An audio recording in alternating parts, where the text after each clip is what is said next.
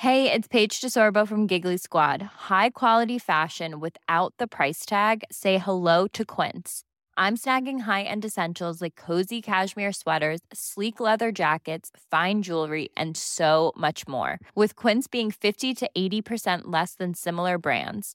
And they partner with factories that prioritize safe, ethical, and responsible manufacturing. I love that. Luxury quality within reach. Go to quince.com slash style to get free shipping and 365 day returns on your next order.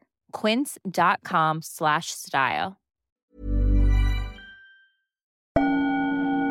Det her er det spirituelle hjørne.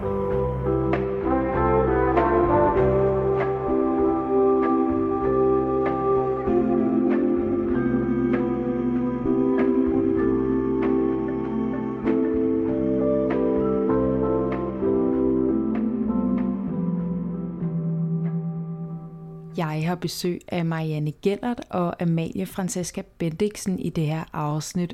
Og hvis du er interesseret i astrologi, så er jeg helt sikker på, at du godt ved, hvem de to er. Det er nemlig de to kvinder, der står bag podcasten Astropod og bogen Stjernetegn fra 2020.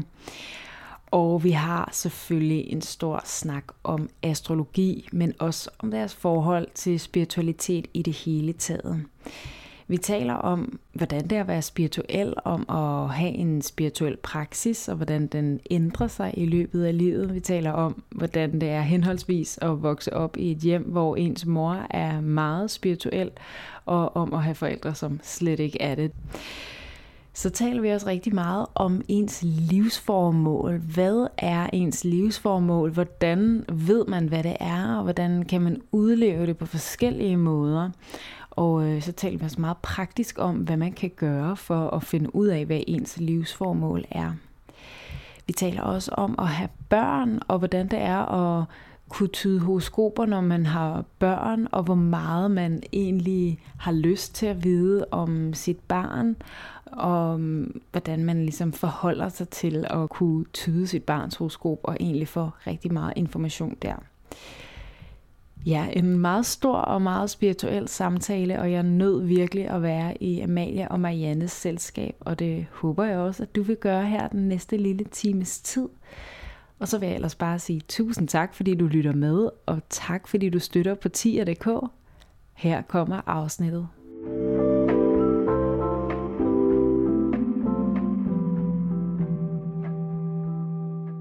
Jeg har fået besøg af to gæster det er dig, Marianne Gellert, mm-hmm. og dig, Amalie Francesca Bendiksen. Tak, hvor du sød, du sagde mit navn. og tak for, at jeg måtte komme. ja, I er også kendt som Astropod-duoen. Mm. Og det er første gang i det spirituelle hjørnes historie, at jeg har to gæster. Så det er jeg meget spændt på. Ja. Men jeg synes, at det vil føles lidt underligt kun at have en af jer. Men jeg skrev faktisk kun med dig, Amalie. Vi skrev på Instagram, og så var jeg sådan, kunne I tænke jer at være med? Og det er også helt okay, hvis det kun er en af jer. Men det er jo lidt bedre at have begge to. altså, jeg er rigtig glad for, at jeg kom med i hvert fald.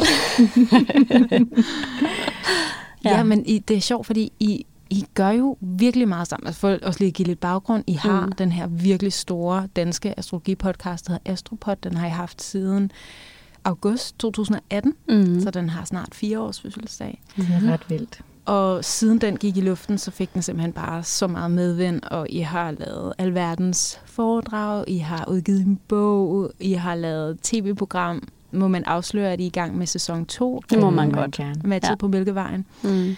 Men I er jo meget den her duo. Hvordan har I det med det? Mm. Fantastisk. Ja, altså jeg tror, jeg vil, jeg vil slet ikke kunne overveje at gøre det alene. Det, det er sådan helt utænkeligt. Jeg føler, at øh, ja. Jamen, jeg er meget enig. Ja. Altså, jeg er jo også altså, til de astrologi-interesserede derude. Jeg er jo, jeg er jo, altså, solen står i vægten, ikke? Mm. Hos mig. Jeg kan jo godt lide partnerskab. Klart. Ja. Øh, så jeg synes jo bare, det er fantastisk at øh, have en makker. Mm. Så føler jeg mig faktisk, altså jeg føler mig stærkere. Mm.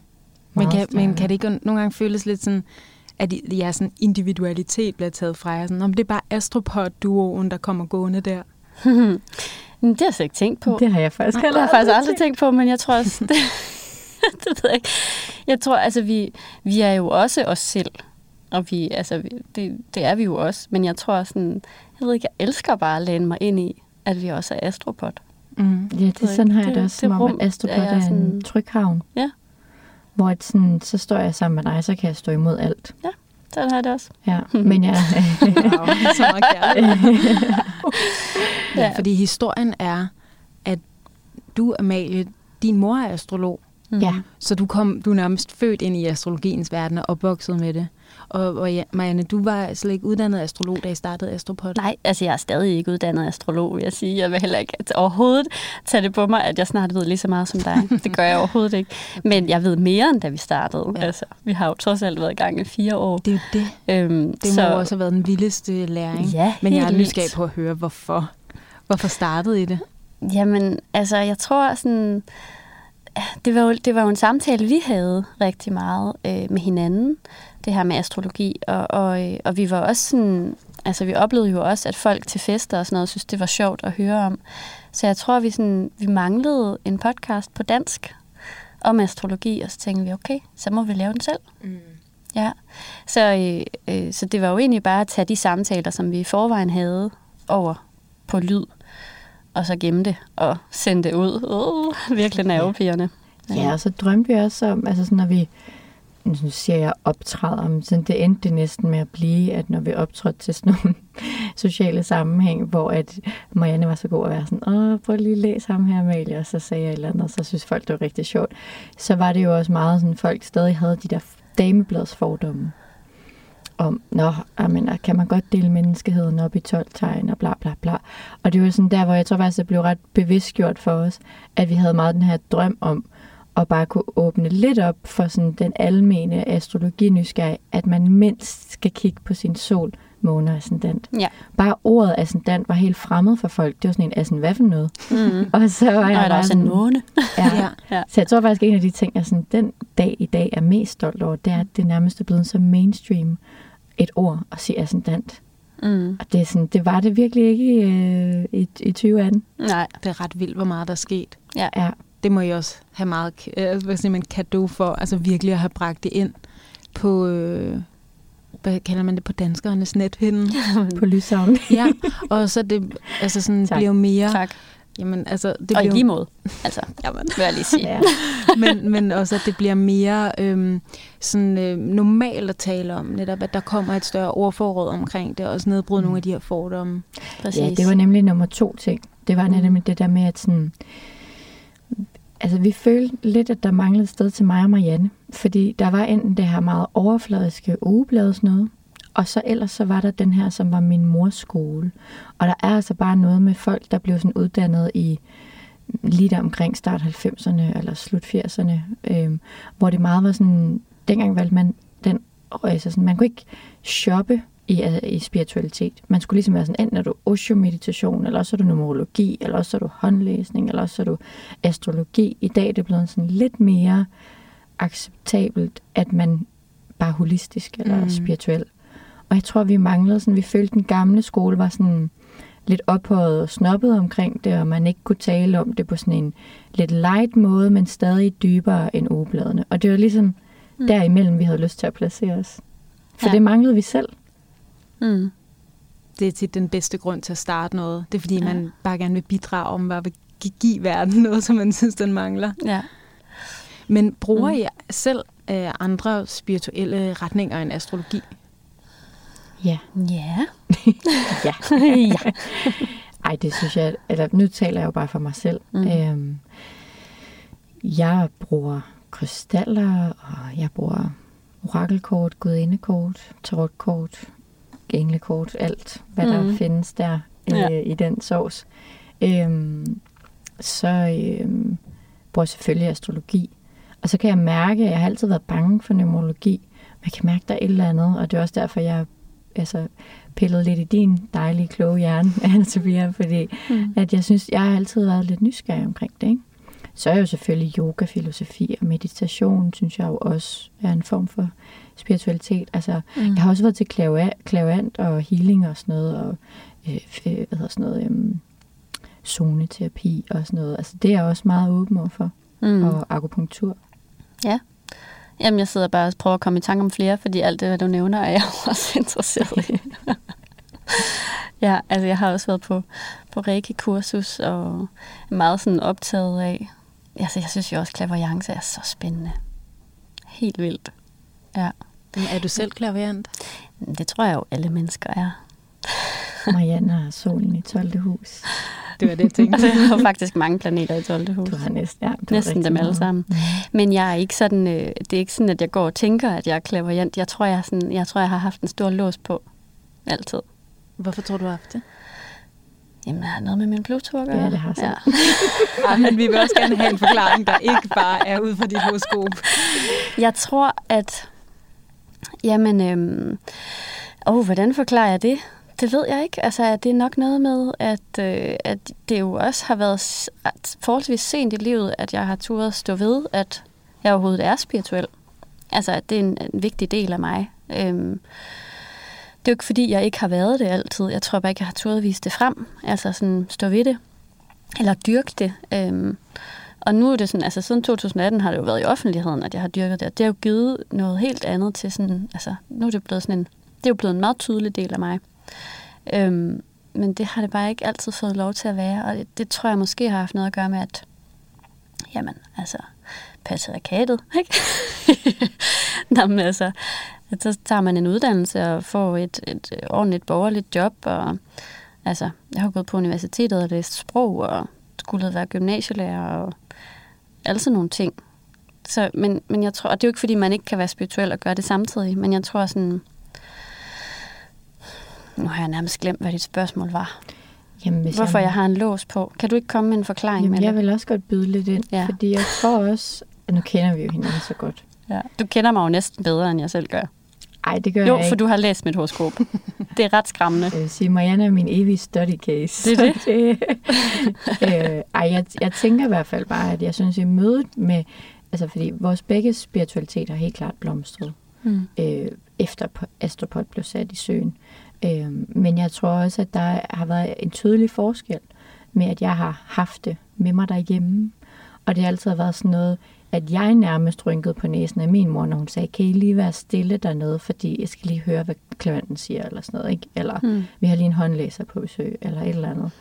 Øhm, og, og den øh, opvækst har Marianne ikke haft. Hun har haft en altså, friskole og mm. åben opvækst, men jeg, jeg tror også, der i er der noget med, man... Mm. Helt klart. Ja, ja, at det ikke sådan, det har ikke været så, det har ikke været så acceptabelt i hvert fald, at lige gå ned ad den vej. Det er heller ikke blevet set fuldstændig skævt til, men jeg tror, der sådan, jeg tror der stadigvæk, at mine forældre forstår da ikke helt, hvad det er, jeg laver. Det har nok også, fordi de ved ikke rigtigt, hvad podcast er. altså det medie er lidt mærkeligt for dem, men, men det der med at beskæftige sig med, med spiritualitet, ja, det er sådan, Jamen, jeg ved ikke, jeg synes, det er svært at beskrive, også fordi jeg synes egentlig, jeg vil også gerne give lidt kado til mine forældre. Det er jo ikke, fordi de ikke er sådan, øh, arbejder med sig selv, eller går den indre vej, eller spir- spirituelle som sådan. De kalder det måske bare noget andet. Øhm, ja. Ja, jamen, det, det var egentlig ikke så meget, mm. jeg tænkte, at du kom fra et, hvor det ikke var okay. Jamen, det, det har jo ikke været krystalvand og sådan noget. Man nærmest, jeg er jo nærmest blevet skubbet ud, mm. og hvor du bare har fået lov til at gå din egen vej. Ja. Og det kan jo godt tage tid. Ja, ja. Jamen, og så altså, i mange år troede jeg jo også, at jeg skulle være øh, øh, sanger ja. jeg troede, jeg skulle være musiker. Eller, og hvis ikke jeg skulle det, så skulle jeg lave noget med sprog. Ikke? Altså, så jeg tror også, jeg, sådan, jeg tror, jeg har været... Altså, min, jeg har virkelig... Jeg er en tvilling af sådan den, der gerne vil det hele, og virkelig har været nysgerrig på mange ting. Så jeg tror, jeg har haft rigtig svært ved at finde min retning. Øhm, så er jeg jo bare en late bloomer, altså. ja. Men hvad er spiritualitet egentlig mm-hmm. for jer? Eller sådan, hvordan vil I definere det? Vil du? Vil du? Jamen, øhm, det er et svært spørgsmål, du stiller. Du stiller rigtig gode spørgsmål. Mm. Tak. øhm, jeg... Spiritualitet for mig er mere en følelse, end det er noget fysisk. Det er en måde at være i livet på. Det er en måde at tænke på, og det er en måde at gebærde sig på. Øhm, og, og, og jeg synes, det er det her med, at man, øhm, at man at, at, være, at være spirituel er ligesom at overgive sig til, at der er noget, der er større end en selv. Øhm, og at, øhm, at have at overgive sig til tillid og til noget kærlighed øhm, og nogle energier. Og at man også åbner op for nogle kanaler, den, den, men så man ligesom er opmærksom og, og, og til stede og nærværende der, hvor man er. Øh, det tror jeg inderst inden sådan meget øh, flyvsk er spiritualitet for mig. Mm. Altså det er jo noget, det er et åndsnærvær, hvis, hvis jeg sådan mm. må sige det endnu mere flyvsk. Men øhm, øh, jeg, jeg, øh, jeg føler jo altid, at jeg har været spirituel, men jeg føler helt klart, at selvfølgelig er jeg blevet mere bevidst omkring det med alderen. Og jeg er blevet bedre til at forstå, hvad er det spirituelle i mig. Øhm, men jeg har altid, som Marianne, jeg har også en tvilling måne, meget nysgerrig. Så jeg er jo også altid, og jeg er stadig ikke færdig med at søge øh, rundt omkring. Og jeg synes jo, det sjove i dag er jo, at uanset hvilket system jeg åbner op, så hænger det jo sammen. Mm. Men for mig har astrologien bare været øh, det rigtige sprog. Altså det alfabet, der gav mest mening. For egentlig den samme ting. Mm. Øh, og jeg føler også bare altid, at jeg bliver bekræftet. Jeg er virkelig ikke ude på missionær, men jeg bliver altid bekræftet, når jeg sådan, så hører dig snakke om numerologi, og det svarer sådan, giver mening med øh, et chart, og du så snakker om tallet. Og sådan, altså, så sidder jeg bare sådan, ja, der er en større mening med det hele, og der er ikke nogen tilfældigheder, og det præmis tror jeg meget på, og det er jo nok det spirituelle i mig. Mm. Ja, for mig handler det også om at være i gang med et indre arbejde, altså at det også er sådan en, at, at det er en, en praksis i at sådan undersøge, hvad, hvad er der, hvad findes der inde i mig, og er det så adskilt fra andre, eller er jeg egentlig en del af noget større? Og, og det er jo det, der sådan, det er det, jeg, jeg synes også er kernen i det der med at være spirituel. Altså det er det der med, at for mig i hvert fald, at føle mig som en del af noget større, og sådan føle mig holdt af, ikke nødvendigvis kun af mennesker, men også af sådan, ja, universet eller naturen, eller sådan alt levende omkring mig. Og det bliver jo sådan lidt storladent, men, men det øh, elsker jeg faktisk også, at det gør. Det må det gerne være, fordi det er også, det føles bare så rart at kunne læne sig tilbage i noget, der sådan støtter. Altså have den følelse, det er sådan, det synes jeg bare er en kæmpe, altså det, jeg, jeg elsker, at jeg har fundet den nøgle, eller sådan, er i gang med den rejse. Ja, det er ja. bare så rigtigt. Det er jo en forbundethed. Ja, det er det, og det kan man jo være på mange måder. Det behøver jo ikke at være sådan mega højstemt, at man skal huske at meditere hver dag. Det er ikke sådan det, jeg forbinder med at være spirituel. Det er lige så meget, altså som du også kommer ind på, det der med at være nærværende i og øh, lægge mærke til, hvordan våd asfalt dufter. Altså, eller, eller hvordan, hvilken farve blomsten har, man går forbi på gaden og stopper op måske og dufter til den. Eller sådan, altså, det er også tyren herover du snakker med, ikke? Men sådan, at mm, det der med at tage sig, tage sig tid og være nærværende og mærke efter og, og jamen, gå den indre vej også, ja, hvad det så end betyder. Giver det mening? Jeg synes, det giver virkelig god mening. Jeg sidder bare og får totalt mange billeder ind i hovedet af det, I fortæller. Jeg synes, det giver rigtig, rigtig god mening. Men jeg tænker også nogle gange det her med, at hvis man tror på det her med, at der er noget større, og man kan åbne sig op for det, og man kan forbinde sig, og det her med, sådan, at det hele er egentlig det samme, og alt er et, og der er forskellige spirituelle retninger, som alle sammen fortæller den samme historie. Og også inden for astrologien, så er der også rigtig meget med livsformål, at man ligesom taler om, det er det her, du skal gøre. Hvad tænker I om, at man har et livsformål? Altså, er det også noget, I opererer med? Øhm, ja, jeg tror, man har et livsformål eller et sjælsformål på den indre og den ydre vej. Og så kan det være i det her liv, man kun tager den indre, eller den ydre, mener jeg, man ikke når at komme til den indre. Men jo, jeg tror helt klart, øh, jeg tror også på inkarnation, altså mm. reinkarnation. Mm. Men jeg tror helt klart på, at, øh, at der er et, et, et livsformål. Er det, jeg ved, nu er jeg bare nysgerrig, det er, øh, er måneknuderne, du tænker på, eller hvad? Nej, Nej, jeg tænker bare sådan, faktisk meget mere sådan holistisk set. Okay, ja. Altså alt ligesom peger i en retning af, at du skal gøre det her i, mm. i dit liv. Som, mm. altså, ja, på, en, på en lidt mere bred forstand. På en bredere måde. Men, ja. men jeg er meget nysgerrig på det her med det indre og det ydre. Det må du lige fortælle om. Jamen altså for eksempel, nu, nu tager jeg altså bare lige udgangspunkt i astrologien, hvis det er okay. Selvfølgelig. Øhm, fordi det er mit redskab. Øhm, jeg synes, at der er meget i mit horoskop, der tyder på, at det gav mening, at jeg uddannede mig til øhm, modedesigner. At skulle skabe tøj. Jeg har rigtig meget øh, Mars i vægten, og jeg har rigtig meget med, med æstetik og formgivning og alt sådan noget. Øhm, og så samtidig, så har jeg også rigtig, rigtig meget, der sådan handler om øh, altså, øh, rådgivning med mennesker og sådan noget. Og det kan jeg godt mærke, at det sådan, tror jeg, jeg så sådan lidt væk fra, da jeg var yngre. Og der gik jeg måske lidt mere det, jeg synes, at den klassiske vil være den ydre vej, som er det her lønarbejde, eller sådan min... Og så lidt her senere i livet fandt jeg ud af, at det var bare ikke nok. Det, det, der, der var et tomrum. Og så er det jo der, hvor vi tog springet direkte ned i spiritualitetssovsen. Mm. Og så bare tog dykkerbriller på og håbede på, at vi kunne navigere rundt dernede. Ikke? Øh, og der tror jeg bare, at jeg har fundet meget mere frem til sådan mit livs, måske mere mit sjæls formål, som er den indre vej. Og det handler om, at øhm, jeg... Ej, okay, det lyder simpelthen så selvhøjtidligt, det her. Kom med det. Må det godt være. Ja, kom Okay, med jeg tror på, at jeg har et lys, der kan få andre mennesker til at skinne, ved at jeg ser på dem. det. Det har du også. Jeg tror, at øh, jeg har en evne til at se folk, så de ser sig selv tydeligere. Og jeg tror, jeg har et rigtig godt formidlingsformål i forhold til, at de mennesker, der, hvor jeg rammer, der rammer jeg helt knivskarpt lige ind. Øhm, og det tror jeg, jeg, det er meget voldsomt for mig at sige det her, men det tror jeg lige stille, jeg er blevet mere og mere åben for. Og jeg kan mærke, at hver gang, at jeg er i flow der, og giver mig los, så er det som om, at jeg ikke tilhører den fysiske verden. Ej, okay, nu lyder det simp- simpelthen så søgt. Kom med det. Men sådan har jeg det. Så føler jeg, jeg føler ægte, jeg er i flow. Jeg føler, at øhm, ånd og materie Mm. mm. og det hele, det spiller på samme harpestreng. Og så er det bare fedt. Ja. Ja. Der er det bare fest og glæde. Ja. Ja, men, så, men, men det er Mhm. fuldstændig det samme, og det er det, jeg tænker også sådan. Og det, det er den egentlig- indre vej.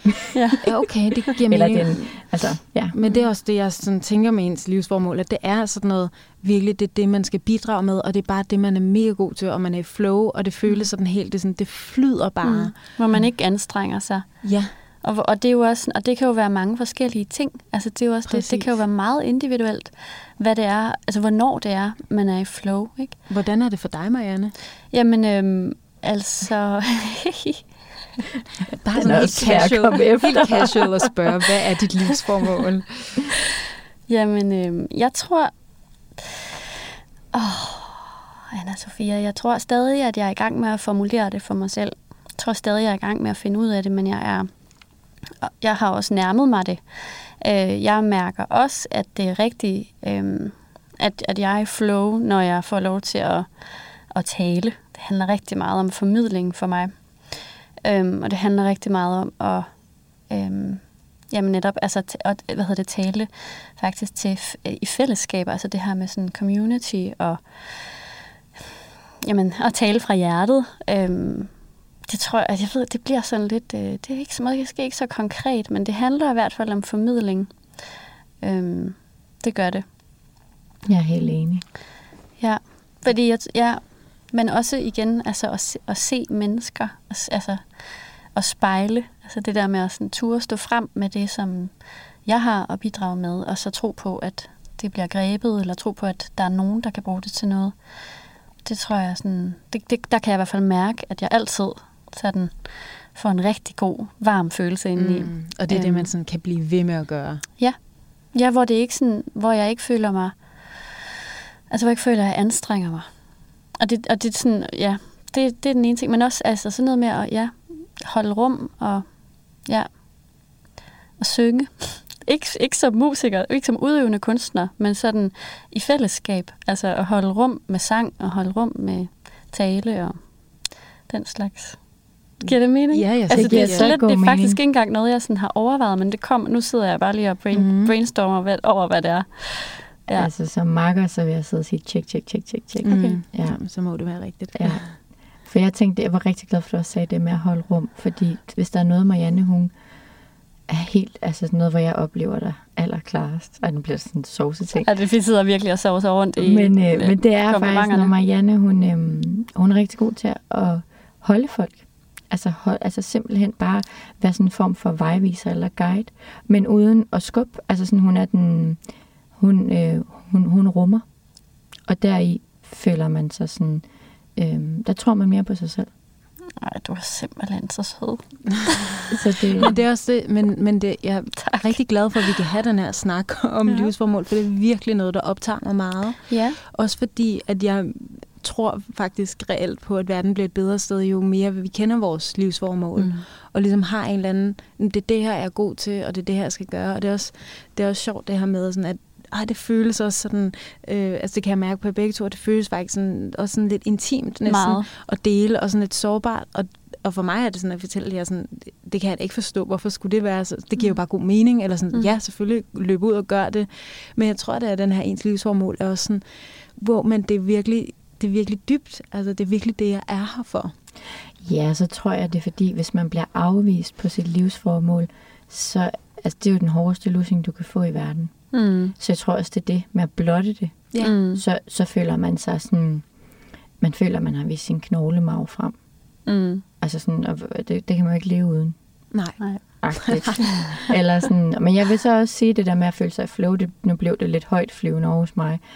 Altså jeg synes jo også, at mit, mit øh, ydre livsformål, altså den ydre vej, der er lige så meget i flow. Altså når jeg har stået og det er også derfor, at jeg nogle gange kan, altså, det har været svært for mig at tage den indre vej, mm. fordi jeg også fandt flowet i min ydre vej. Mm. Øhm, altså når jeg står og kreerer noget kreativt, så føler jeg også, at jeg er i den her lykkeros, hvor at uanset hvor lidt jeg har sovet, eller hvor dårligt jeg har spist, eller whatever, mm. så øhm, glemmer jeg tid og sted. Og der føler jeg også bare, at jeg, jeg gør noget, jeg bare sådan kan, og altid har kunnet. Øhm, og, det, og det er jo også det, og det tror jeg bare, jeg har lyst til at sige til dem, der lytter med, at det kan godt være at bare finde det, er mere end rigeligt. Men det er jo kun fordi, jeg var så heldig at finde det, og så stadig mærket et tomrum, at jeg ligesom stille overhovedet begyndte at søge den indre mm. vej. Ja, jeg vil også lige tilføje noget, når vi nu taler til lytteren her. Ikke? Altså, at det, jo, det behøver jo ikke, synes jeg, altså livsformål og, og arbejde er ikke det samme. Eller sådan det her med, karrierevej og livsformål er, er to meget forskellige ting. Ja, det er en vigtig pointe. Fordi jeg synes, at, at man kan jo sagtens øhm, øh, dyrke sit livs, altså stille sig selv de spørgsmål, hvad, hvad er det egentlig, hvornår er det egentlig, jeg føler mig allermest i flow, hvornår føles livet allermest naturligt for mig. Det kan man jo sagtens stille det spørgsmål til sig selv, uden at det skal blive en levevej. Altså, uden at man skal, så skal sige, okay, så skal jeg jo bare simpelthen blive rigtig healer nu og selvstændig, fordi det er jo også noget, det er jo også et, et arbejde, ikke? Og, og sådan gøre det til et arbejde. Men jeg tror bare, jeg mener, man, man kan sagtens have et helt almindeligt borgerligt job, og, og så stadigvæk finde sit livsformål. 100%. Altså, er I ikke enige i det? Jo, meget. Det er mm. rigtig godt, du lige nævner det. Det synes jeg bare er lidt men, det, men, men hvis man har, lad os bare sige for eksempel det, du snakker om, du havde tænkt, du skulle være gymnasielærer, ja. at du også på en eller anden måde kunne også bringe dit livsformål ind, hvis vi nu for eksempel sagde, der er også noget i, din, i dit liv, som handler om sanselighed, og det mm. handler om at, at være god til at se og, og holde andre mennesker, og ligesom give dem plads. Det er mm. sådan, okay, jeg vil gerne have den gymnasielærer. Jamen, jeg elskede også at undervise. Ja. Altså, og jeg, altså det, det var vildt fedt, for det er jo også at holde rum. Ja, det og så det ligesom kunne bringe måske nogle ja. tekster ind, hvor det, ja. sådan, det er mere sandsligt, og ligesom vise det, så man kan jo udfolde sit livsformål på alle mulige måder præcis. i den fysiske verden. Lige præcis. God det var også rigtig skarpt set. Mm. Tak. Så sad jeg lige og bare reflekterede lidt til mig selv. Ja. At det kunne jeg pludselig også godt lige bruge i mit... Ja. Mm. Ja, altså jeg ved godt, det lyder mærkeligt, og med noget som materialistisk som tøj. Men jeg føler jo også, at jeg kunne se, hvad der vil klæde en kvinde godt. Lige præcis. Mm. Men altså det der, du siger med, at du er god til også at få folk til at skinne, og du er god til at se folks potentialer, det giver jo vildt god mening mm. at klæde folk på, give dem designe noget smukt tøj og sige, så det her på, det vil, det, det vil virkelig vise, hvem du er. Mm. Det, det, ja. det hænger jo sammen. Det er rigtigt. Nå, skarp, du er så skarp, Anna Sofia. Oh. Det er godt. Jamen så... Øh, Ja, det, du flettede lige øh, knude på øh, hele min snak om den indre og ydre vej. Det er nok lidt det samme, du helt ret. Mm. Ja, og jeg tror også, altså alting skifter jo form. Jeg er meget optaget af det her med, at man også har sådan forskellige niveauer, man udlever sit livsformål på.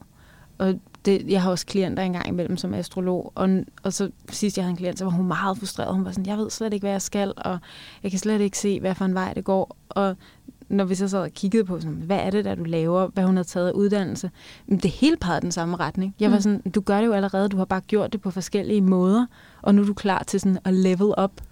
Altså det er også det, man kan jo ikke blive ved med at, at udleve det på den samme måde. Det er også noget med at undersøge, ligesom en diamant, så man skal undersøge alle facetterne af. Og så leveler det bare op, når mm. man ligesom, nu har jeg forstået det her. Ja. Nu vil jeg godt udtrykke det på en ny måde. Ja, nu er jeg klar. Ja. Mm. Det er rigtigt. Men jeg er, også, jeg er også interesseret i, sådan, nu taler vi faktisk også om det her med om at inkludere sin spiritualitet i sin fysiske dagligdag, at man kan have et hvilken som helst job og, og gøre det på en spirituel måde, men har I nogle spirituelle praksiser, som I, som I selv gør i løbet af jeres dag? Mm, ja, altså, jeg tror for mig lige nu, der er det meget i det, øh, der er det meget i det små. Altså, der er det noget med at udvælge en krystal, måske. Det er ikke engang hver dag, jeg gør det, men nogle gange gør jeg det. Øhm, og, og mange gange er det sådan en, jeg arbejder med i altså flere uger, måneder ad gangen. Og så, øh, og så er den ligesom med mig hele dagen. Og jeg arbejder jo hjemmefra lige for tiden, ikke? og så rejser jeg meget til København. Jeg bor på Sydfyn. Øhm, så, så det er sådan noget med at have, altså ligesom have en lille, en lille stund med den der krystal, og det, mange gange er det ikke mere end et halvt minut lige for tiden, fordi jeg er småbørnsmor, ikke? så der er ikke så meget tid. Øhm, men det prøver jeg virkelig at sådan holde fast i, og så er jeg jo flyttet på landet, altså jeg flyttede ud af byen for to år siden, og, øh, og for mig der handler det rigtig meget lige nu om at bruge naturen. Så virkelig, virkelig øh, følge, følge med årstiderne, og, øh, øh, og husk at kigge husk, husk at være i naturen hver dag på en eller anden måde. Og det er ikke altid, at jeg er der meget mere end 5 minutter eller 10 minutter. Slet ikke, hvis, vi har siddet der, hvis jeg sidder der og arbejdet hjemme, og Amalie og jeg har været på FaceTime hele dagen og har svaret på mails. Men så sørger jeg lige for i hvert fald at få bare 10 minutter, et kvarters frisk luft, øhm, hvor jeg så ikke har telefon eller noget som helst med, og bare sådan enten bare sætter mig ud på min bænk og kigger på hyldetræet, eller går en lille tur, eller ser, hvad der er sprunget ud i min have. Altså, for det synes jeg også er en måde at være spirituel på, eller sådan praktisere på. Så vil jeg jo aller, aller helst nå at lave yoga hver dag, fordi det ved jeg bare gør mig noget rigtig godt. Men det er meget sjældent, at det lykkes mig at gøre det hver dag lige for tiden. Øhm, men altså hver anden dag eller hver tredje dag, så gør jeg det. Og hver gang så tænker jeg, yes, hvor var det dejligt med den halve time bare. Altså en gang før jeg fik børn, var det jo halvanden time hver dag, ikke? så det er også sådan, ja, det er virkelig specielt ikke at have den tid mere, men det er også helt okay. Det er sådan, det er lige nu, og det, altså, det kommer jo nok tilbage på et tidspunkt, tænker jeg. Ja. Og så en gang imellem, altså, så lægger jeg gudindekort, eller skriver dagbog, og og sådan noget. Men det er heller ikke sådan en fast praksis, jeg har lige nu. Det er det faktisk ikke. Det er sådan mere, når jeg mærker, der er behov for det. Og det tror jeg egentlig, jeg har fundet meget god ro med. Det der med, at det ikke sådan... Altså, det kan jo netop også blive sådan en stressfaktor. At man skal nå at oplade sine krystaller i fuldmånelys og sådan noget. Ikke? Altså, øh, eller sådan årstidernes øh, mm. højtider, at man skal åh oh, gud, nu er det, nu er det lige jævndøgn. Ej, åh oh, nej, jeg har ikke lige arrangeret en cirkel. Shit. Altså, det, det er sådan, det er også okay, at din, at din fejring bliver din, eller at den sker dagen efter, eller dagen efter igen. Fordi det er ikke det, der betyder noget. Altså, det er sådan, det er, at du tager det øjeblik til faktisk lige at mærke ind i dig selv på et eller andet tidspunkt. Giver, giver det mening? Det giver rigtig god mening. Mm. Ja. Jamen, jeg må læne mig lidt op af dig, Marianne. Øhm, det må jeg. Øhm, fordi at jeg havde engang en spirituel praksis, men det har jeg heller jo, ikke. Jo, du har så. Bare, den er bare meget usynlig. Den er meget... jo, altså jeg, jeg føler jo, at jeg ligesom Marianne kan mm. stå, mm. når jeg arbejder om aftenen og kigge ud på den her fantastiske lyse nat, som der er jo i det her, på det her tidspunkt af året. Ikke? Øhm, og se alle blomsterne og sådan noget. Altså bare det kan jeg jo nærmest blive helt rørt over. Og det, det er jo også på en eller anden måde en spirituel praksis, som du siger. Mm.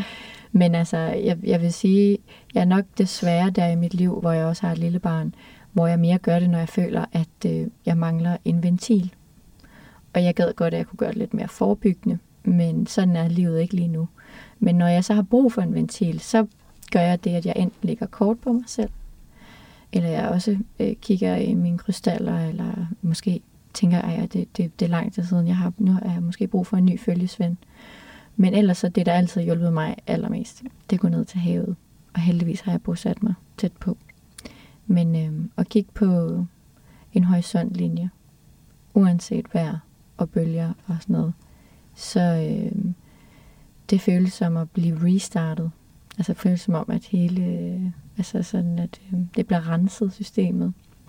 Og ellers, hvis jeg ikke har tid til at gå ned til havet, så ved jeg godt, det lyder rigtig, og jeg har fået et barnagtigt, men jeg har jo fået en femdobbelt jomfru baby, ikke? Og jeg vil sige bare, at Carmen, hun er ikke en baby mere, men hun er et barn, men bare det, hun sætter sig på, på mit skød, og jeg lige er til stede, jeg kan ægte føle det som den der femmer i ballonen på mit lille helium øh, stelium, skulle jeg til at sige. Mm. Men, øh, men altså sådan, ja, det, hun kan bare give mig så meget ro. Altså hun kan virkelig tage alle stresshormonerne og pakke dem langt væk. Så hun kan også være sådan en form for genstartsknap øh, knap for mig. At hun bare lige... Hun har også solen i 12 hus, og jeg har nogle gange også tænkt på, om det er derfor. Men jeg kan godt lide folk med solen i 12 hus. Men jeg synes, det giver virkelig god mening. Og jeg kan heller ikke være med at tænke på det, øhm, vi snakkede om i starten med, at hvad vil det egentlig sige at være spirituel? Jamen det vil sige, at man har en forbindelse, eller man mærker, at der er noget større, eller noget dybere, og at man selv er en del af det. Og alle de ting, I har ridset op nu, det er jo også den her med, at sige, okay, det kan godt være, at jeg har en fysisk krop, og jeg har et fysisk liv, og der findes penge, og der findes grænser. Men der er også en del af mig, der er forbundet til noget meget større. Og det at sidde med sit barn, det er jo også bare en måde at mærke kærlighed, og bare mærke, wow, det her er meget større end noget, jeg kan forstå, eller kigge på en horisontlinje, eller på træerne, der springer ud. Det, det vil jeg virkelig også sige er spirituelt. Mm. Jeg er rigtig glad for, at jeg ville dele det. Mm. Ja. Ej, jeg kom lige til at tænke på noget. Mm. Jeg kom bare til at tænke på, at dengang jeg arbejdede i modebranchen, så holdt jeg faktisk også op med at gå særlig meget op i, hvad jeg havde på tøj. Fordi jeg lavede tøj hver dag. Mm. Og nu sad jeg bare og tænkte på, at det er jo sjovt, når man så lidt har skiftet branche.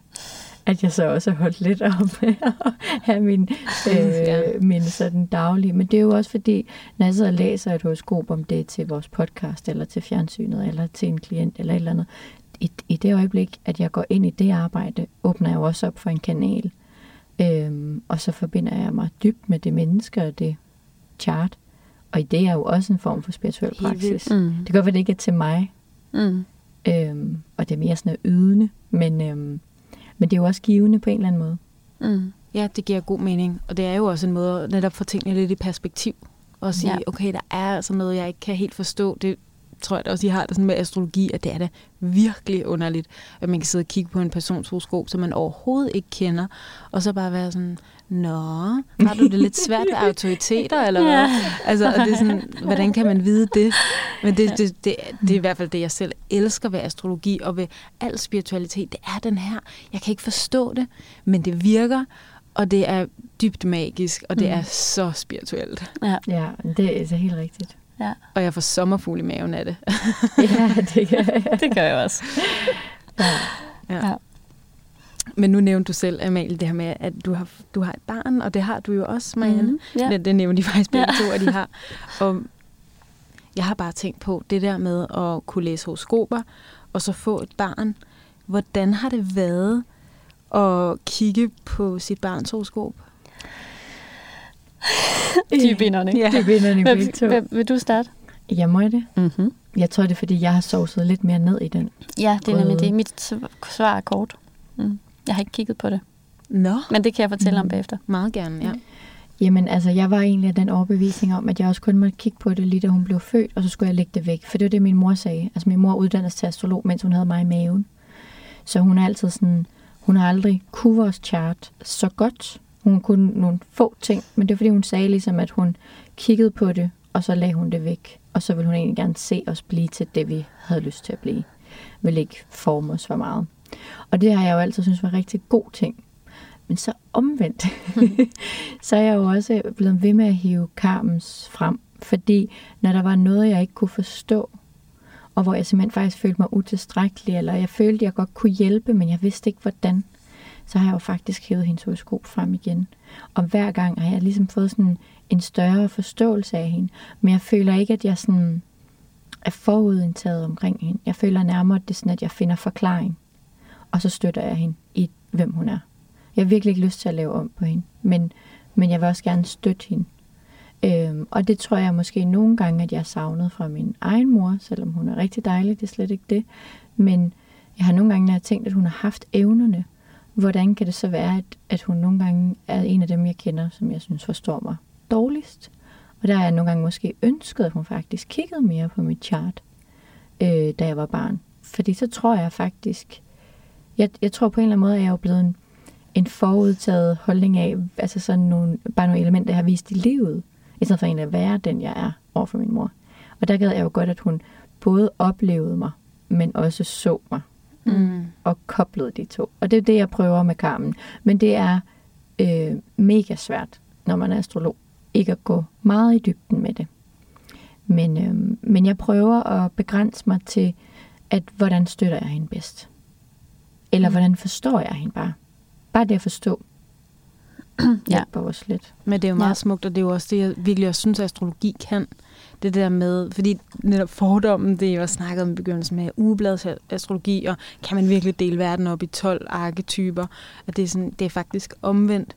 Det er en måde at beskrive noget, der er meget, meget stort, på en måde, så vi kan forstå det, så vi kan omsætte det. Så jeg synes, det giver rigtig god mening, at det er jo ikke at sætte din datter ned i en boks. Tværtimod, så er det at, nå, okay, det her fantastiske væsen, hvordan kan jeg bare forstå lidt af hende? Mm. Ja, altså, og så er det jo selvfølgelig svært, for jeg har jo også set nogle af de måske lidt større udfordringer, dem ligger man jo også mærke til. Mm. Og jeg synes at det er svært, når jeg så kan se dem sådan allerede udspille sig i hendes liv nu som bare toårig.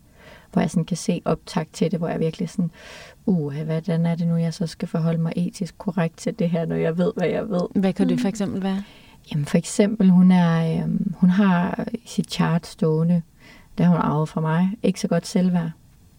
Øhm, og det kan jeg nogle gange se. Altså jeg kan se, det hindrer hende i at prøve ting, som et nysgerrigt, normalt toårigt barn vil prøve. Hun er sådan meget perfektionistisk og vil gerne være øh, god ved første øjeblik. Og det synes jeg er meget tidligt at være bevidst om som toårig.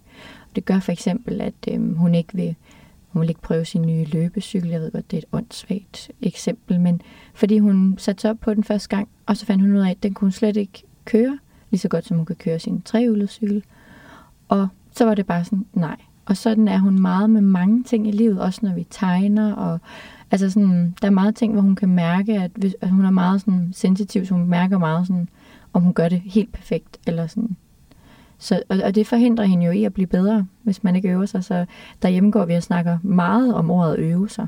Mm. Og prøve. Prøve ting af.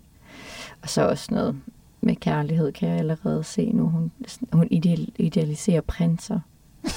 Helt sindssygt meget. Og det står også i hendes chart, at hun har den der at der kun er sådan den der perfekte ridderagtige. Mm. Øhm, og det kan blive lidt svært at gøre hende meget kredsen i kærlighed og sådan noget. Og, og, og, jeg er allerede, og jeg er bare allerede sådan, åh, oh, Jesus Christ, den måde hun, altså sådan, hver gang, at man bare siger ordet prins, eller hver gang man snakker om en mand, så kigger hun på mig og siger, hun, er han kongesøn? Og så siger jeg sådan, jeg siger sådan, kom, stop. kongesøn? Ja, det er fordi, ja. i Tornerose er det ikke en prins, det er en kongesøn. Klart, ja. ja. Ja. Nå, ja. det er sjovt. Så jeg, jeg, jeg, jeg, jeg er lidt bekymret for det med, med idealiseringen af, af, af mænd, især for sådan en prinsefigur. Og så er jeg lidt bekymret for den her mega tur at kaste sig ud i ting og prøve dem af. Men for... begge dele er også noget, du kender fra dig selv? Ikke den med prinsen. Nej, okay. Den, den har jeg faktisk ikke været så optaget. Jeg har været, jeg har været meget idealiseret af prinsessen, men det var nok også alt pynten og det ydre og sådan noget. Mm. Men prinsen, nej. Ikke så meget. Nå, det er sjovt. Ja, øh, jeg tror faktisk sådan det, ja, det med mænd, det, er sådan noget, det, det står egentlig mere i mit horoskop, at jeg, sådan, jeg skal føle mig mere tilpas. Altså sådan, øh, jeg har altid haft mange pigeveninder. Jeg har ikke haft så mange drengevenner.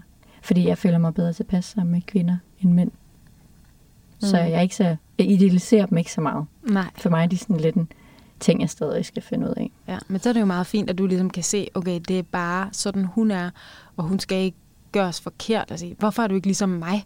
Jeg forstår ikke, hvor det der prinsefixering kommer fra. Altså, mm. at gøre hende forkert, men sige, nå, det er jo spændende, at, øh, at det er en ting for dig.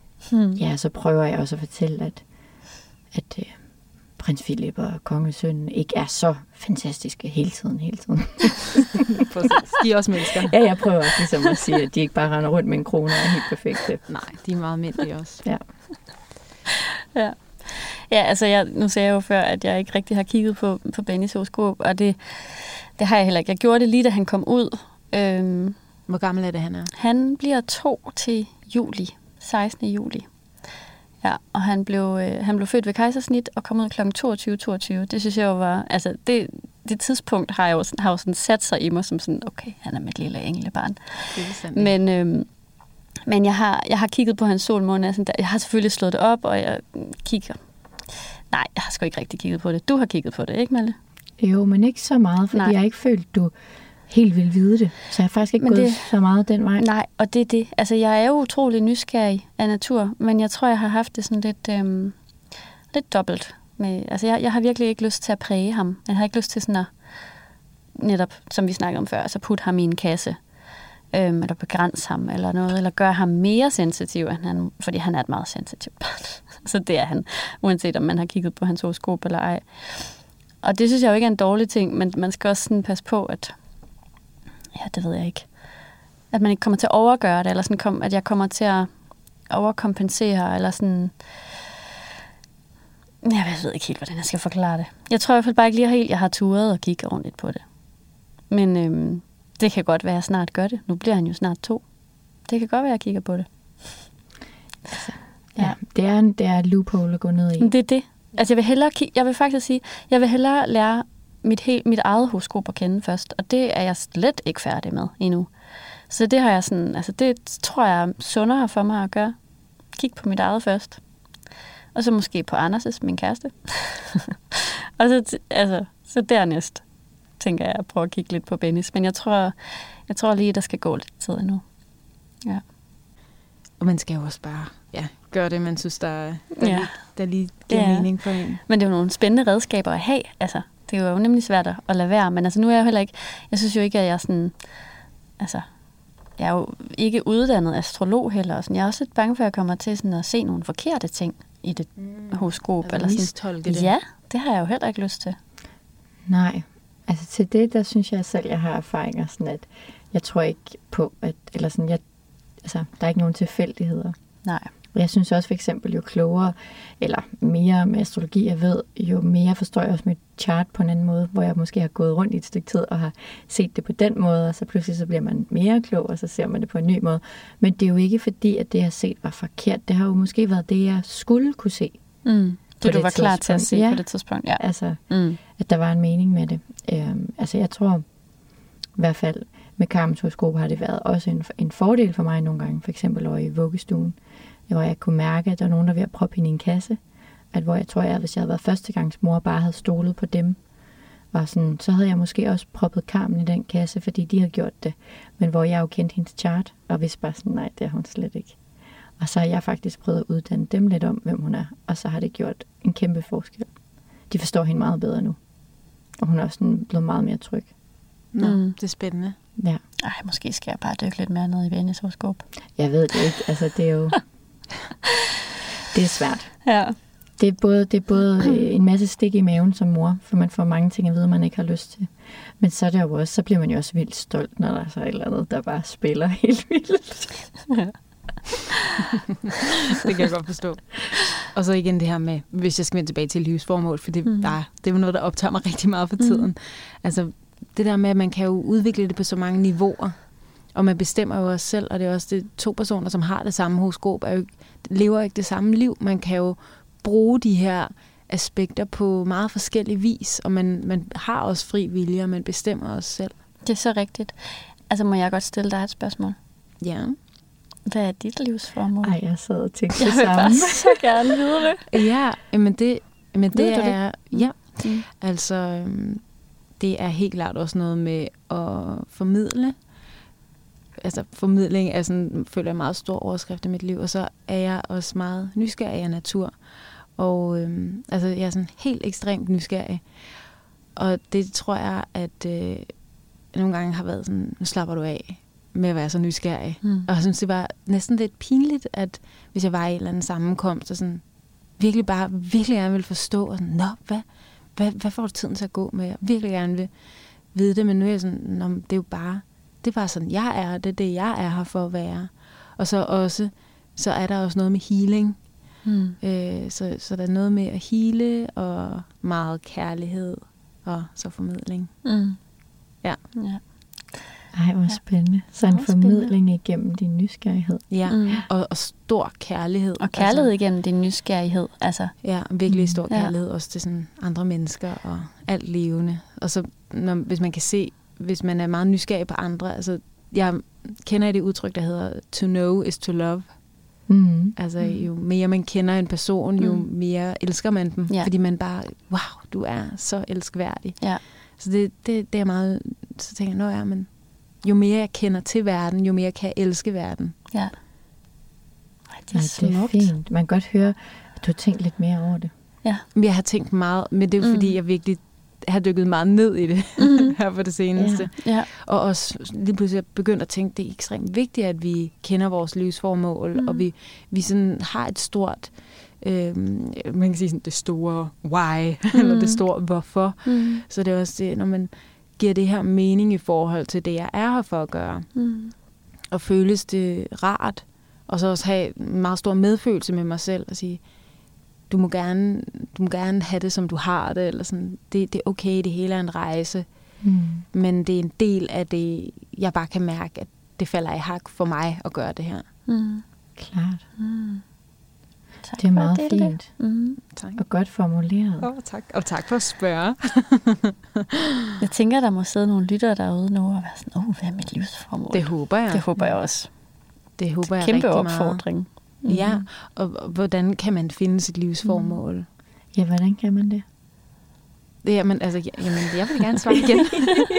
Fordi jeg sad faktisk så sent som i går og skrev mm. på sådan en, øh, jeg kan næsten kalde det sådan en trætrinsraket. Mm. Hvordan kan man kende sig selv. Og det er jo også det her, øh, der er jo i den græske mytologi, så er der jo det her orakel i Delphi, og over, jeg tror, med sådan dørkarm, måske porten, indgangen til oraklet Delphi, så står der jo det her meget kendte citat, kend dig selv. Det står ikke på dansk, det står mm. nok på et andet sprog, mm. men øh, det oversættes til kend dig selv. Altså, det er svaret på alt. Ja. Og det er også det, du siger, Marianne, med, ja. jeg vil hellere lære mig selv at kende, for derefter at lære andre at kende, mm. og vi mm. kender det også fra Bibelen, mm. hvor at Jesus har sagt det her meget kendte med, hvorfor ser du øh, tårnen, eller hvad mm. det er, mm. stenen i din broders øje, når du ikke ser bjælken i dit eget. Mm. Altså det der med at blive ved og ved og ved med at kende dig selv, så vil du meget nemmere kunne kende resten af verden, også fordi jeg tror, at at det er det samme. Mm. Så når man virkelig har stor medfølelse og kendskab til sig selv, så kan man også meget bedre rumme andre mennesker og have medfølelse med dem. Så hvad er trætrinsraketten? Jeg synes i hvert fald, der er de her spirituelle værktøjer. Altså man kan bruge astrologi til at se sit livsformål. Man kan bruge numerologi, øh, tarotkort. Human design. Human design er rigtig godt. Og altså, mm. vi kunne snakke herfra til juleaften om spirituelle metoder mm. til at kende sit livsformål. Mm. Og så er der jo den der helt sådan, den er lige til højre benet, men den kan også nogle gange være svær. Altså, du ved det godt. Luk øjnene og mærk, hvad giver dig energi, hvad giver dig flow. Du nævnte, mm. øh, Amalie, undskyld, du nævnte det her med at øh, designe tøj, og det er, bare, det er lige meget, om du ikke har sovet eller spist, så er det bare, det, det, er, jo bare, det er jo bare virkelig dejligt. Mm. Og det er mm. bare, der er kontakt, der er hul igennem. Og hvad var det den tredje ting, som, hvor man også kunne finde det? Nå ja, det er faktisk en metode, jeg har fået en coach. Den er måske mest til højre benet af de tre. Øhm, hun sagde, at en måde, man kunne virkelig finde ud af, hvad ens talenter var. Og jeg mener, at en, de, det, man har talent for, er også bundet op til ens livsformål, ellers mm. vil man ikke have de talenter, man har. Så hun sagde, okay, skriv en liste med alt det, du er virkelig god til. Mm. Og når du har skrevet den, så skriv en liste med alt det, du er virkelig dårlig til. Altså virkelig sådan, åh, okay, jeg er dårlig til det. Og, sådan. og mm. desværre så er folk tit bedst at skrive en liste med det, de er dårlige til, fordi det er sådan det, man ser sig ondt på. Og det, der er så interessant, det er, at, og det kunne, hvad kunne det være, at man var dårlig til? Det kunne være, at jeg er dårlig til at komme ud af døren, eller jeg er dårlig til at få besvaret mine mails, eller jeg glemmer at spise, øh, eller whatever. Mm. Og så vil man faktisk sige, at de ting, der også er på den dårlige liste, det er også en del af dine talenter. Fordi der ligger en gave i det. Altså også, det er jo meget jungiansk, mm. øh, øh sådan psykoterapeutisk, at man ligesom siger, at gaven ligger i skyggen. Så det her med, okay, hvis de tre ting, jeg lige har nævnt, det kan faktisk tyde på, at du er virkelig god til at være der, hvor du er. Altså, du, du bliver ikke distraheret af at altså, komme ud af døren, så sådan, mm. du kigger ikke på klokken, du glemmer at spise, alle de her ting. Mm okay, hvor ligger gaven i det? Eller jeg har svært ved at koncentrere mig. Oh, det er så irriterende. Det er sådan, okay, hvor ligger gaven i det? Du er meget sådan på vagt, du er meget åben over for inputs. Okay, det er en sensitivitet, du har over for verden. Og på den måde igennem faktisk også se, det er faktisk noget, jeg er virkelig god til. Mm. Også jeg, jeg selv har med mit livsformål, det er også en del af min rejse at være nysgerrig. Jeg har haft så meget skygge på, eller modstand på at være nysgerrig. Nu slapper du af med at stille så mange spørgsmål. Det er mega pinligt. Altså, lad nu mm. folk være. Altså, jeg har næsten set det som en dårlig ting, hvor mm. det er sådan, det er ikke dårligt. Mm. Det er en del af min, af min vej. Ej, det er så, det er virkelig spændende. Nu, jeg sidder sådan, ja, så sådan, tror jeg, det, for mig handler det om øh, det der med følsomheden. Det er det, der sådan, både er sådan en hemsko og en kæmpe gave, jo. Ja. Altså sådan, det er sådan en dans. Ja, præcis. Det er sådan, hvorfor, er jeg, hvorfor skal jeg være så følsom? Hvorfor skal jeg græde så meget altid? Også over for folk, jeg ikke kender og alt det der. Ikke? Men, men sådan, hvis man kan vente den om til faktisk at sige, at det er en kæmpe sensitivitet og hvad hedder sådan noget, det er en stor, empati og ja, hvad det, det nu er. en stor gave, som bare sige, okay, det skal du mm. dyrke. Mm, yeah. Du skal dyrke din sensitivitet, ja. fordi det er det, du virkelig kan, kan helbrede ja. verden med. og det har jeg virkelig synes var pinligt før, altså ja. det der med sådan at græde i offentligheden for eksempel? Ja, altså, jeg græder altid også. Ja, ja. Så. Nå ja, men, altså, men det var mere bare for at sige, nu sad, ja, det var bare fordi, jeg lige kom til at tænke på mig selv, da du sad og snakkede. Ja, og det er jo det, der er meningen, ja. at vi alle sammen vi har jo alle sammen noget. Kan blive reflekteret ja, i ja. hinanden. Det ja. håber jeg da også virkelig, at dem, der ja. lytter til den her podcast, bare sidder og tænker, hvem er, hvad, hvad er mit liv? mine skygge ja. sider, som Hvad er det, jeg har svært ved ja. at rumme mm. og blive spejlet i, Ej, det... i hinanden? Virkelig fedt med sådan en lille trætrinsraket, du har siddet der og udviklet. Jeg er meget optaget af det her sådan praktiske. Mm. Hvordan kan vi, også fordi spiritualitet er så fluffy, ja. hvordan kan vi bruge det mm. helt konkret ja. i vores liv? Ja. Var du jomfru, Jassendal? Yes. Ja, sådan. ja. Det giver god mening. Jomfruen er kendt for at være meget praktisk og mm. sætte ting ned i små kasser og putte labels på. Og... Mm. Ja. ja, men sådan lige for orden. Organiseret. Mm. Orden er lige med omsorg i forhold til jomfruen. Ja, det kan mm. jeg godt lide. Ja, jamen jeg kan også godt lide det. det. Det er jo en gave. Jeg er bare rigtig dårlig til det selv, så når andre er gode til det, så mm. lapper jeg det i mig. Ja. Ja, det var virkelig, det var virkelig. Tak for det. Jamen tak for at spørge. Det er jeg slet ikke vant til at, blive, få spørgsmål.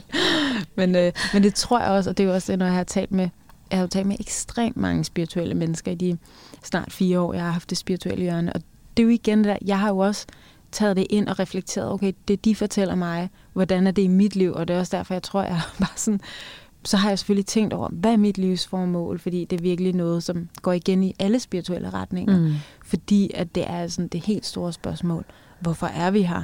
Hvad er meningen med livet? Hvorfor skal vi dø? Hvorfor skal vi have smerte? Hvorfor bliver vi forelsket? Alle de mm. her ting. Hvad er, hvad er det for en størrelse? Mm.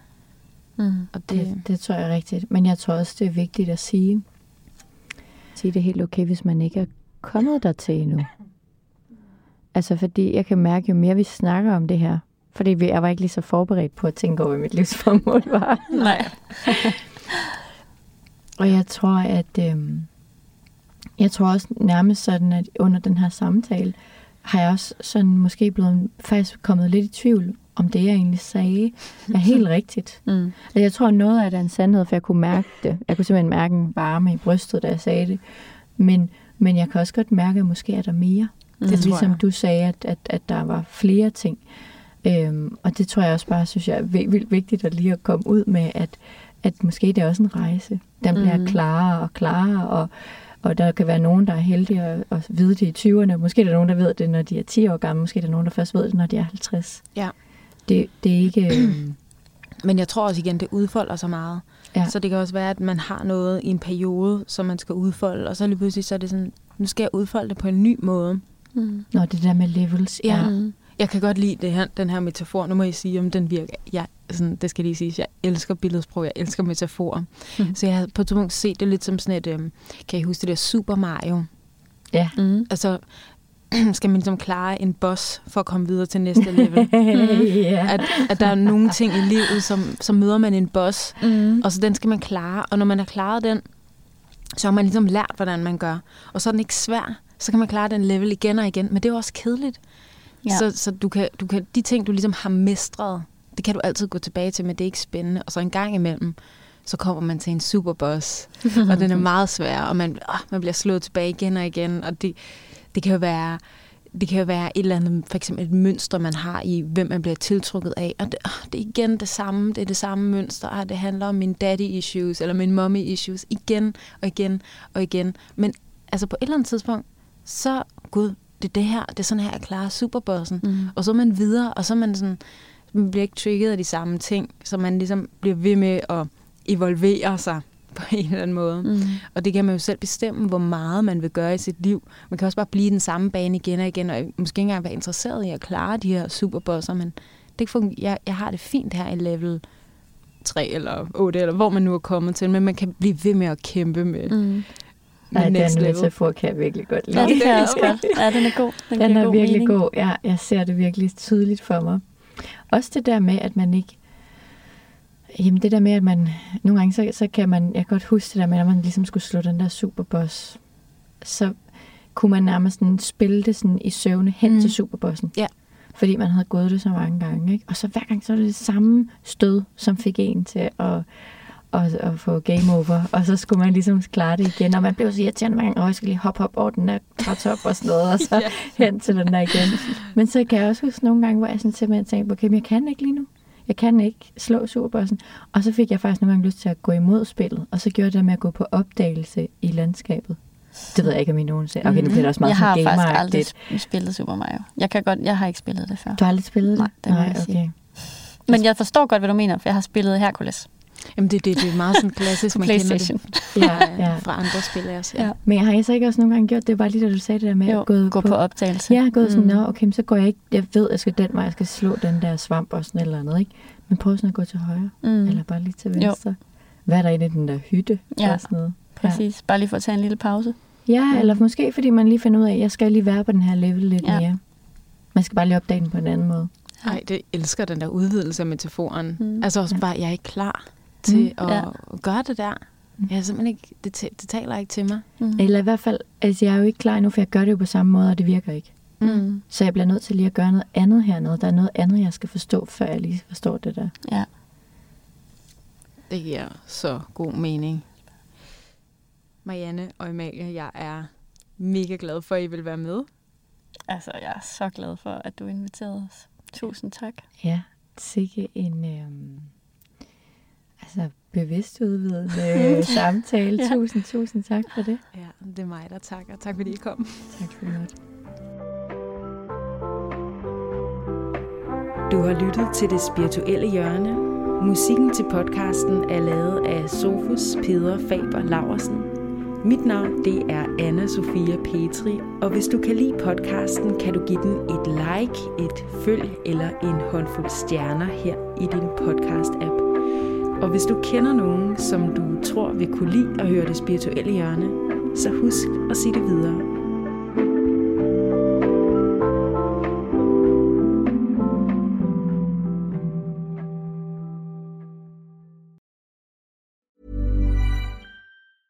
Hey, it's Paige DeSorbo from Giggly Squad. High quality fashion without the price tag. Say hello to Quince.